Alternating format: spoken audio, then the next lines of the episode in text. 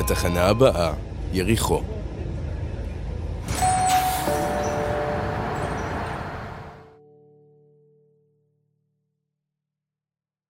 שלום, כאן ליב ברגר ולצידי שאול ביירח, סטודנטים לתואר ראשון בארכיאולוגיה, והתחנה הבאה שלנו היא יריחו.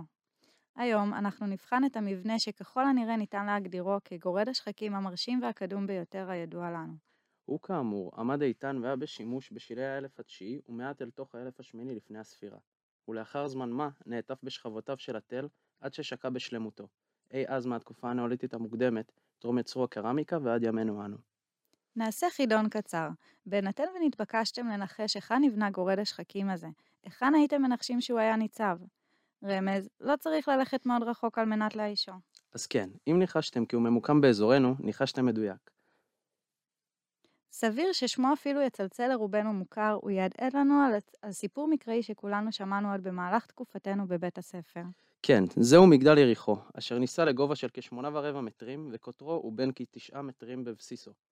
יחד עם גורד השחקים היריחוי, נחשפה גם חומה היקפית אשר גובהה היה כשלושה וחצי מטרים, ובכך ממדיו של המגדל מתעלים בגאון על פני יתר המבנים שהיו עד אז באזור הלבנט. שכן, מבנה הקבע שהיו חלק מהנוף האפי-פלאוליטי, התקופה שקדמה לתקופה הנאוליתית, הסתכמו במבני אבן שגובהם לא התעלה על שני מטרים. ומכאן ההנחה שגורד שחקים שכזה לא היה כלל בארסנל הידע של בני התקופה. המגדל והחומה נחשפו במהלך חפירותיה של הארכיאולוגית הבריטית קייטלין קניון בתל יריחו בין השנים אלף תשע מאות חמישים ושתיים ל-אלף תשע מאות חמישים ושש. המגדל נמצא בשכבות הקשורות באופן ישיר לתרבות שנהוג, שנהוג לכנות בשם התרבות הסולטנית שפקדה את האזור, וזאת הבינה קניון באמצעות ממצאים שיתרה בשטח. שם התרבות הזו מגיע משמו הנוסף של תל יריחו, תל הסולטן. התרבות הסולטנית הייתה תרבות של ציידים לקטים שהייתה באזורנו, ואותה רואים במספר אתרים. היא מתבטאת בבנייה הייחודית לה ובכלים הייחודיים לה. המגדל היה בנוי מאבנים לא מסוטטות, המונחות זו על גבי זו, ובתוך המבנה ניתן היה למצוא מסדרון וגרם מדרגות שמוביל אל גג המבנה. גרם המדרגות לא היה סטנדרטי מבחינת גובען של המדרגות עצמן, שכן גובעה של כל מדרגה היה כ-שלושים ותשעה סנטימטרים, ורוחבן היה כ-שבעים וחמישה סנטימטרים, וסביר והיו מטפסים מעליהן במצב שכיבה. חצי המטר הראשון של החומה מייצג לנו את שלבו הראשון והקדום ביותר של המבנה, או שיש לומר, החומה ששימשה להקפת התל. אותו חצי המטר הראשון של החומה מהווה שלב קדום יותר ליתר החומה ואפילו למגדל. מעתה ואילך, החומה והמגדל נבנו יחדיו ולא נפרדו עד ימינו. לאחר סיום בניית החומה, המגדל המשיך להיבנות לגובה על ידי המתיישבים לעוד כארבעה וחצי מטרים. בכל הנוגע לייעודו ושימושו של המבנה, קיים שיח ענף במחקר, וזאת משום שמדובר בפעם הראשונה שארכיאולוגים נתקנים במבנה כל השגרתי, שונה וכה גבוה הממוקם באזורנו, ומתקופה כל כך מוקדמת בהיסטוריה האנושית. חשוב מכך לציין שמדובר על ראשית המהפכה החקלאית, תקופה בה האדם החל לביית לעצמו את הדגן ועבר להתיישבות קבע ממגוון רב של סיבות שגם בעקבותיהן המחקר לא מפסיק לגעוש. עד לשנות ה-אלפיים ניתנו שתי פרשנויות למהותו של המגדל, וזאת על ידי שני ארכיאולוגים חשובים מאוד בקרב הארכיאולוגיה של דרום הלבנט. האחת ניתנה על ידי החופרת הראשית של האתר, ארכיאולוגית המקרא קייטלית, קייטלין קניון, והשנייה על ידי הפרה-היסטוריון עופר בר-יוסף. קניון טענה שהחומה והמגדל שחשפה הם בעצם מערכת ביצורים, שנועדה להגן על יושבי התל מפני פלישות ואויבים.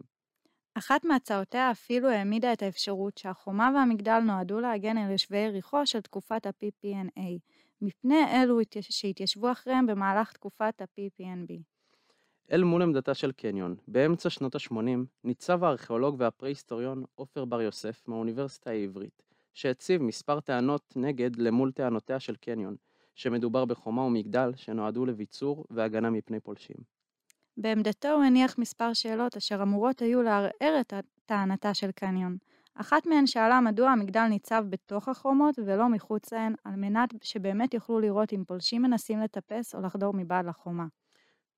שאלה נוספת, שאלה בר יוספי, מדוע מתוך שלל היישובים בארץ שאנחנו יכולים לתארך לאלף השישי לפני הספירה ואחורה, אנחנו לא רואים אף ביצור דומה לזה שנחשף ביריחו, ובטח שלא בממדים הללו.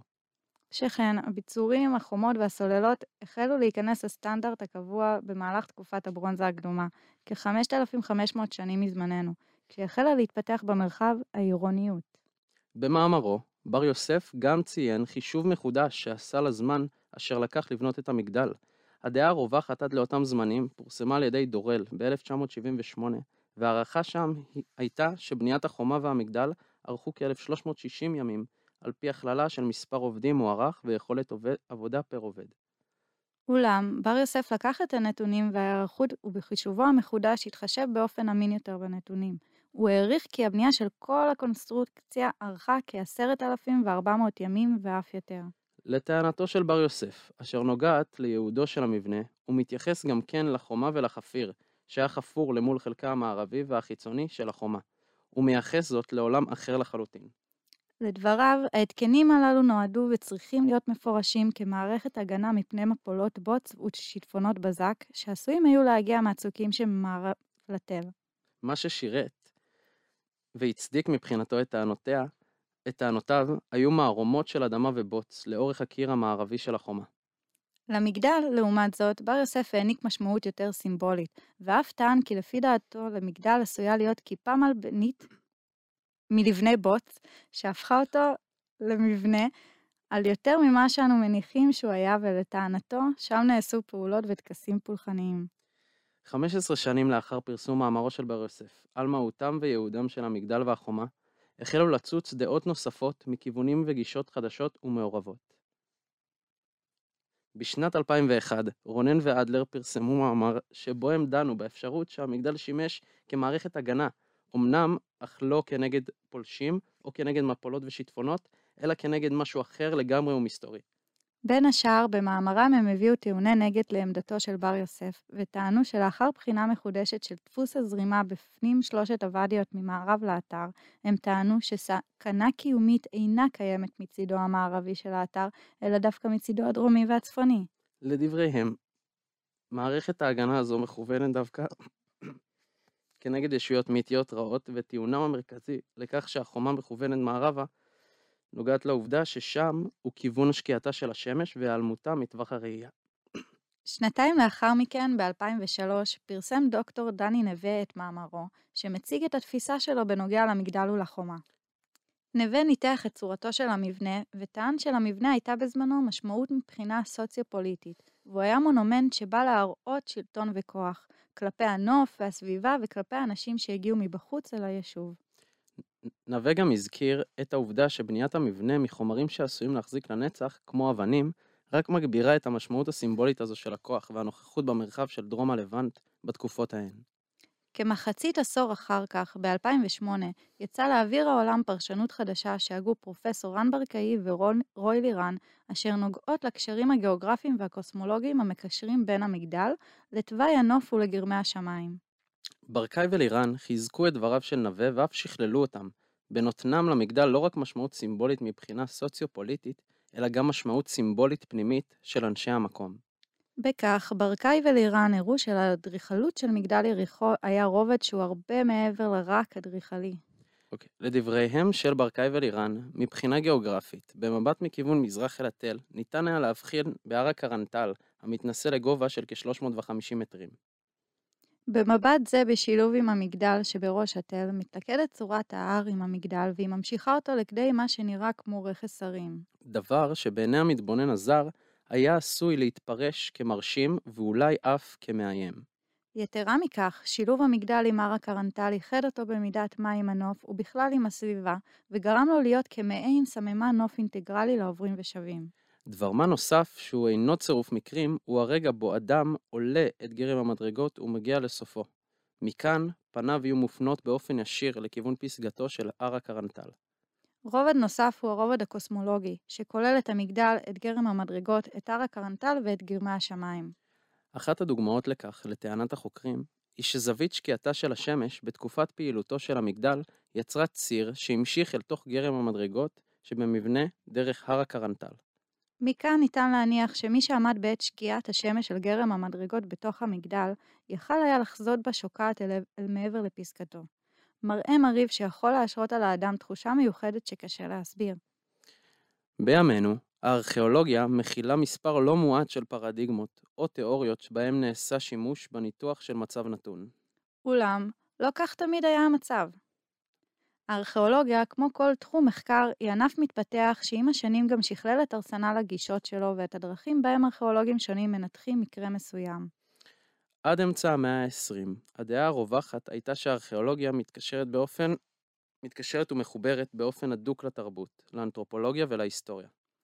זהו שלב שניתן לכנותו היסטוריה תרבותית או ארכיאולוגיה הישנה. כלומר, בניית סטרטיגרפיה ומשם מכניסים את האתר וכל שכבה למסגרת כרונולוגית שתקשר אותו לתרבות או להיסטוריה מוכרת לנו.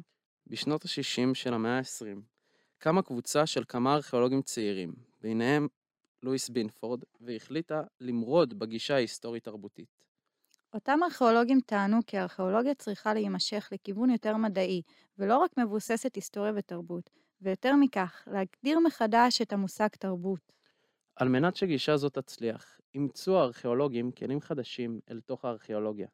כלי אחד הוא האתנו-ארכיאולוגיה, שבאה לבחון את ההיסטוריה והתרבות של העבר תוך התבססות והשוואה לקבוצות שונות אשר חיות בזמננו. כלי נוסף הוא הכנסת הפן המדעי לעולם הארכיאולוגי, תוך שימוש בשיטות כימוד חדשות לניתוח סטטיסטי. גישה זו בארכיאולוגיה קיבלה את הכינוי הארכיאולוגיה החדשה, או ארכיאולוגיה תהליכית, מכיוון שזאת מבקשת להסתכל ולבחון יותר את התהליך ופחות את הרקע ההיסטורי-תרבותי שהיה מקובל עד לאותם הימים. כמו האמריקאים, גם הבריטים רצו לעשות שינוי, ובשנות ה-שמונים של המאה ה-עשרים קמה בבריטניה קבוצה של ארכיאולוגים, ביניהם איאן הודר, שהתגרה את המדעיות והציבה, שהציבה הארכיאולוגיה החדשה, והכניסה מדיום של רלטיב, רלטיביזם. כלומר, ממצא או מבנה מסוים יכול להתפרש לכמה כיוונים והקשרים שונים, והדבר תלוי בתפיסה ובשיקול הדעת של המתבונן. עם השנים, גישה זו זכתה לכינוי הארכיאולוגיה הפרשנית או ארכיאולוגיה פוסט-תהליכית. אלו הן שלושת הגישות המרכזיות שהתפתחו. לא אחת מתוך השנייה חשוב לציין, והובילו את הארכיאולוגיה מראשיתה ועד לימינו, לכדי איך שהיא נראית היום. בשלב הבא של הפודקאסט אנחנו נבחן כיצד הגישות הללו מתבטאות בפרשנויות השונות שקיבלו החומה והמגדל ביריחו עם השנים, ובכך נבחן את אבולוציית התיאוריות והגישות בארכיאולוגיה של ארץ ישראל. במקרה המבחן של תל יריחו, אם ניקח את המגדל והחומה, נתוודא לכך שניתנו לו אינטרפרטציות שונות ומגוונות, אשר רוקדות על לא אחת, אלא על כמה וכמה פרדיגמות שונות שאנו מכירים מההיסטוריה הארכיאולוגית. בחלק זה ננסה למתוח קו בין הגישות השונות לחלק מן הפרשנויות השונות, וננסה להבין מי נוקט ובאיזו גישה. בשנות ה-חמישים, קניון הגיע לתל יריחו, כאשר אחת ממטרותיה הייתה לחשוף את חומותיה הארוסות של יריחו, שנחרבה בידי יהושע בן נון בתקופת המקרא.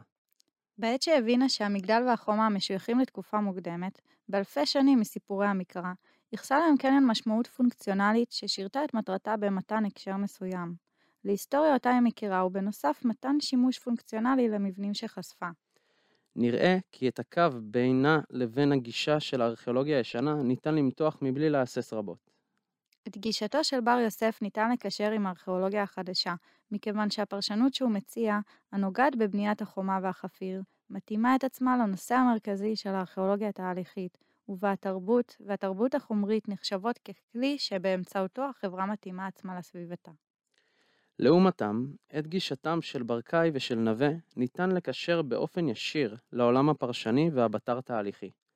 גישתם נוגעת בכך שבאופ... באופן ישיר ונראה כי כל אחד לוקח את המגדל והחומה לפרשנות שונה, וזאת נובע מתוך בחינה סובייקטיבית.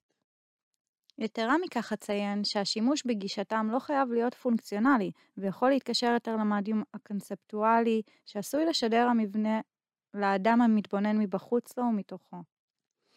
אם כן לסיכום, אנו ראינו בבחינה מקיפה זו של מבנה החומה והמגדל מהשכבות הנאוליתיות של תל יריחו, את הפרדיגמות השונות שניתנו לקונסטרוקציה מכיווני תקיפה שונים, על ידי חוקרים נפרדים.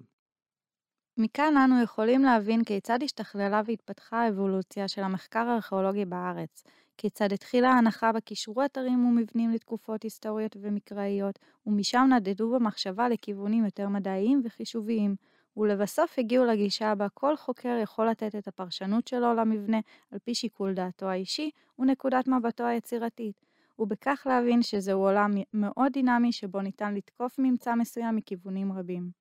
מכאן, לפני שנסיים, אשאל שאלה אחרונה ודי. מה אתם חושבים שהשימושו של המגדל והחומה ביריחו במהלך תקופת פעילותם?